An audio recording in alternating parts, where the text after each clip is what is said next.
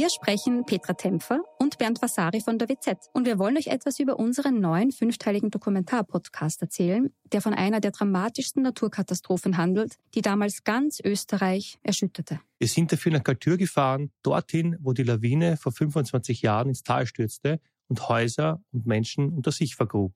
31 Menschen starben, darunter zahlreiche Kinder. Wir haben nach Antworten auf die Frage gesucht, wie es überhaupt zu dem Unglück kommen konnte und wer damals die Verantwortung getragen hat. Gibt es überhaupt einen Schuldigen? Die Kaltürer haben uns auch erzählt, wie sie die Tage nach der Katastrophe erlebt haben. Der damalige Bürgermeister war übrigens Anton Matle, der heute Landeshauptmann von Tirol ist. Ihr könnt unseren Podcast Galtür, der weiße Tod unter wz.at hören und auf allen Plattformen, wo es Podcasts gibt.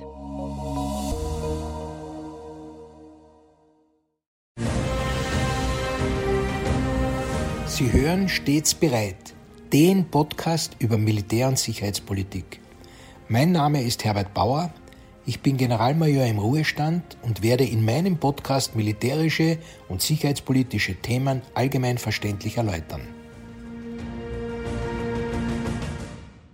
Grüß Gott und einen guten Tag. Heute möchte ich den Fragen nachgehen, warum die ukrainische Stadt Bachmut so blutig umkämpft ist und welche Rolle dabei der russischen Söldnergruppe Wagner zukommt. Seit Mai 2022 wogt der Kampf in diesem Raum schon hin und her und die Stadt ist fast völlig zerstört. Das dramatische Fazit, viele Tote und Verwundete auf beiden Seiten, enorme materielle Verluste, aber eigentlich nur geringe Geländegewinne. Ein martialischer, propagandistischer Videoauftritt Prigoschins, dem Chef der Söldnergruppe Wagner, zeigt uns die Dramatik. Angeblich auf einer Ruine in Bachmut stehend, wendet er sich an Zelensky und informiert ihn, dass seine Kämpfer, also Prigoschins Kämpfer, bisher professionellen ukrainischen Soldaten gegenübergestanden sind, dass er aber jetzt, wo Zelensky die Stadt so verbissen verteidigen lässt, nur mehr Kinder und Greise in den Verteidigungsgräben vorfinde. Er appelliert an Zelensky, diese armen Menschen doch aus dem Kessel abziehen zu lassen, aus dem Kessel, den seine Söldner nun bald schließen werden. Dann schwenkt die Kamera auf einen alten Mann und zwei junge Soldaten, die Zelensky bitten, doch abziehen zu dürfen. Ein Filmclip als Propagandamittel, um die ukrainische Diskussion über die Sinnhaftigkeit des Ausharrens mit so vielen Opfern auch zu beeinflussen und natürlich auch den Westen zu beeinflussen. Nun, worin liegt die Bedeutung dieser Stadt für die ukrainische, aber auch für die russische Seite? 1924 wurde die Stadt Bachmut in Adjemwisk umbenannt, was 2016 aufgrund der ukrainischen Entkommunisierungsgesetze wieder rückgängig gemacht wurde. Bachmut ist eine Stadt in der Oblast Donetsk im Osten der Ukraine, aus russischer Sicht allerdings eine Stadt in der neu erstandenen und nur von Russland anerkannten Volksrepublik Donetsk, die völkerrechtswidrig in die russische Föderation eingegliedert wurde.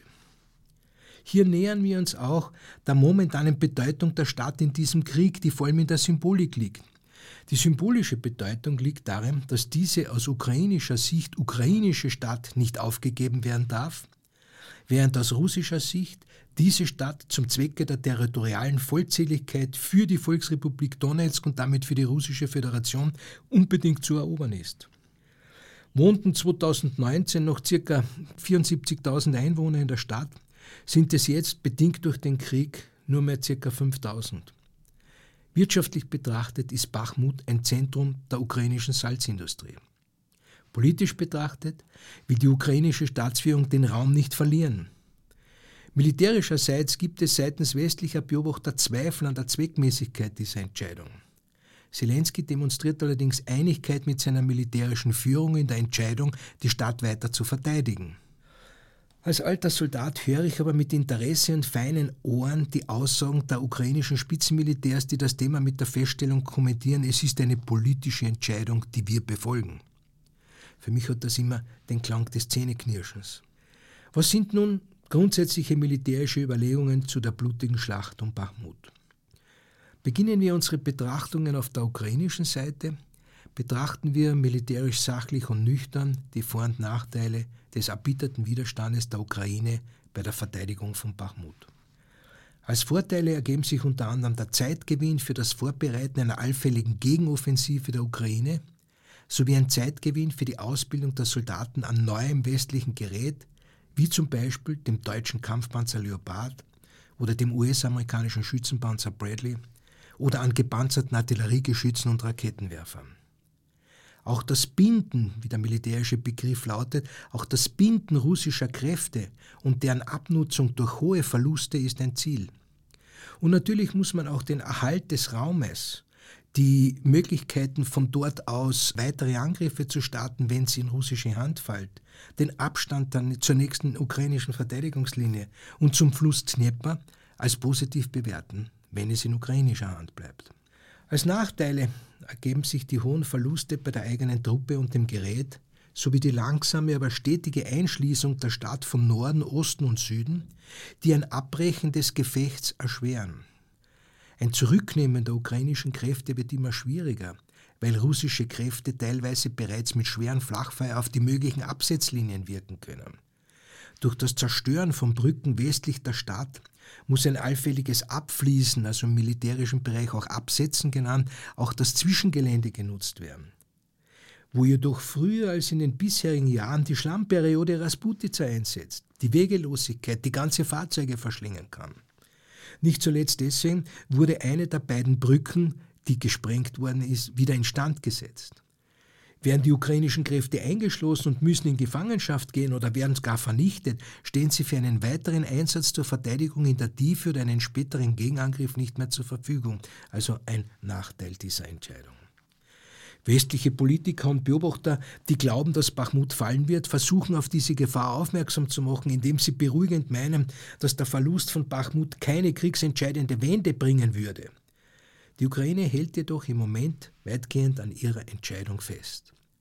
Eine Entlastung der von der Einschließung bedrohten Kräfte der Ukraine kann nur durch einen Gegenangriff auf die Flügel der russischen Einschließung oder durch eine Verstärkung der Kräfte im Kessel erfolgen.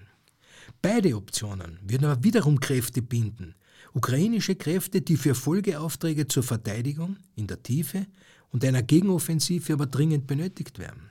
Somit wird Bachmut zu einem jener dramatischen Orte der Kriegsgeschichte, in denen dringend benötigte Zeit für eine Ausrichtung auf strategische Ziele durch das Leben tausender Soldaten erkämpft wird. Setzen wir unsere Betrachtungen nun auf russischer Seite fort.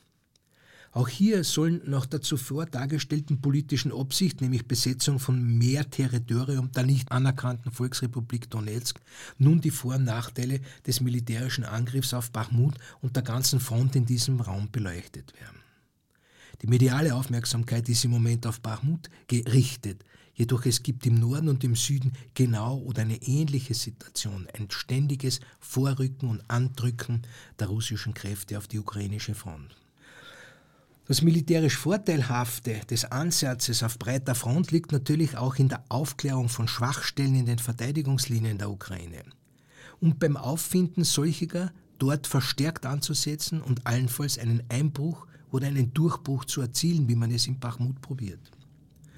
Der massive russische Ansatz auf Bachmut und die Haltung der ukrainischen Führung zum Verteidigen dieser für sie symbolisch so bedeutenden Stadt führt dazu, dass immer wieder neue ukrainische Kräfte ins Gefecht geführt werden müssen, die jedoch insbesondere im mörderischen russischen Raketen- und Artilleriebeschuss mit Unterstützung von Drohnen hohe Verluste erleiden. Dieses laufende Zuführen von Kräften ermöglicht den russischen Kräften, die ukrainischen Gegner abzunutzen und ihn in seinen Vorbereitungen auf eine Gegenoffensive zu stören und ihn zu beeinträchtigen. Das besonders Nachteilige für den russischen Ansatz auf Bachmut ist aber auch hier die hohe Verlustrate. Die hohen Verlustraten ergeben sich aus dem mannschaftsintensiven Ansatz im Ortskampf.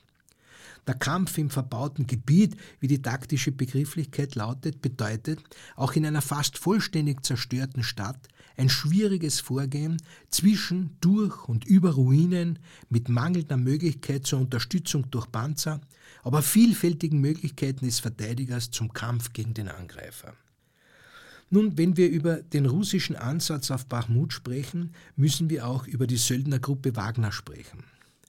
Diese Söldnergruppe dürfte einen sehr hohen Blutzoll während des Angriffs auf Bachmut erleiden, aber auch den Hauptanteil an den so verlustreich erkämpften Geländegewinnen haben. Zu Beginn des Krieges noch als geheim und nicht existent eingestuft, ist jetzt die Zusammenarbeit mit der russischen Regierung offenkundig. Dem Chef dieser Private Military Company, also einer privaten Militärfirma, Prigozhin, sagt man auch politische Ambitionen nach. Aber bevor wir auf dieses Thema wechseln, noch kurz zur Rolle der Gruppe Wagner im taktischen Kampf um Bachmut. Schon im Herbst wurde bekannt, dass der Firmenchef persönlich, aber auch mit Rekrutierungsteams in den russischen Gefängnissen um Kämpfer warb. Den Strafgefangenen wurde Straferlass in Aussicht gestellt, wenn sie sich für zumindest sechs Monate der Gruppe Wagner verpflichten würden. Dem Vernehmen nach sollen Tausende dieses Angebot angenommen haben, aber nicht alle, wahrscheinlich die wenigsten, sind in den Genuss der für danach versprochenen Freiheit gekommen. Viele wurden verwundet oder sind gefallen, nicht zuletzt im Kampf um Bachmut. Das langsame, aber stetige Vorrücken der russischen Kräfte wird in diesem Raum sehr stark und verlustreich durch die Söldnergruppe getragen. Die Dramatik dieses Einsatzes kann aus Verhören gefangener Söldner entnommen werden. Auch wenn bei der Veröffentlichung der Verhörprotokolle durch die Ukraine die Gefahr der propagandistischen Manipulation besteht, ist weitgehend nachzuvollziehen, welches Bild sich auf dieser untersten Ebene der Kämpfer ergibt aus dem Gefängnis geholt, eigentlich nicht militärisch ausgebildet, also schlecht ausgebildet und schlecht ausgerüstet, meist nur mit einem Sturmgewehr, werden sie in einen Kampf geschickt, wo sie gegen reguläre Armeeteile der Ukraine antreten müssen. Bemerkenswert, dass sie auch sogar eine andere Uniform bekommen haben, was sie irgendwie unterscheidbar macht, also eine andere Uniform als die übrigen professionellen Söldner und Kämpfer der Gruppe Wagner, die sich im Kern unter anderem aus ehemaligen russischen Berufssoldaten und internationalen Kämpfern mit Syrien und oder Afrika Kriegserfahrung zusammensetzt. Der rücksichtslose Einsatz dieser Strafgefangenen bewirkt in der Menge dann aber natürlich doch auch Erfolge, allerdings um einen furchtbaren Preis. Nun zurück zu den nachgesagten politischen Ambitionen des Chefs der Gruppe Wagner. Prigozhin hatte zuletzt aufhorchen lassen, indem er die Spitze der russischen Armee anklagte, zwar selbst nichts weiterzubringen, weil Bachmut sein Erfolg sei, aber er fühle sich durch die russische Armee in seinem Kampf behindert, weil diese ihm die notwendige Munition versage. Brioschin droht in der Folge damit, seine Kämpfer aus Bachmut abzuziehen, was gemäß seiner Aussage zu einem Zusammenbruch der Front führen würde.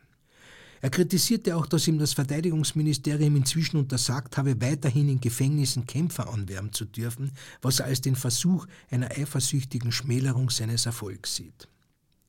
Während nun Brioschin aus Bachmut poltert, besucht der von ihm kritisierte Verteidigungsminister Shogui den Raum Mariupol, um den Fortschritt des Wiederaufbaus durch russische Wirtschaftshilfe zu inspizieren.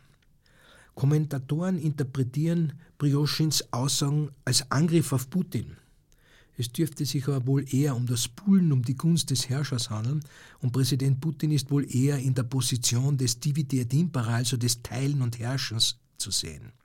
Seine Macht bleibt nämlich unangetastet, wenn andere starke Positionen miteinander im Konflikt stehen. Derzeit ist der Fokus des Weltinteresses in Bachmut. Das sollte uns aber nicht vergessen lassen, dass russische Ansätze an der gesamten 1000 Kilometer langen Front stattfinden. Experten sprechen von einer verdeckten russischen Offensive, deren Ziel weniger der Raumgewinn als die Abnutzung und Bindung der ukrainischen Kräfte ist. Was passiert aber, wenn Bachmut durch die Ukraine verloren und durch russische Kräfte besetzt wird?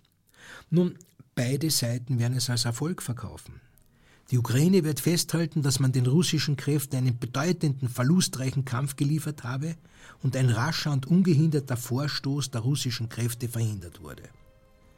Allerdings muss die ukrainische Armee hiermit die zweite aufgebaute Verteidigungslinie aufgeben und in eine weiter westlich gelegene einrücken. Russland seinerseits wird eine Einnahme von Bachmut als großen Sieg feiern und ist dem Ziel einer vollkommenen Besetzung des Oblast Donetsk einen Schritt näher gekommen. Auch Russland wird als Erfolg geltend machen, wie hoch der erzielte Abnützungseffekt bei den ukrainischen Kräften ist. Als Zuschauer in diesem zermürbenden Kampf um Bachmut bleibt uns nur, der Opfer zu gedenken und für sie zu beten.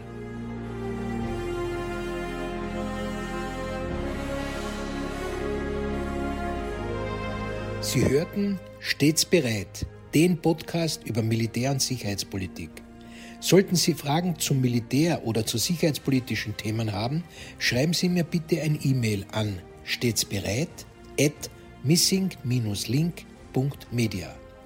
Vielen Dank fürs Zuhören. Bis zum nächsten Mal. Ihr Herbert Bauer.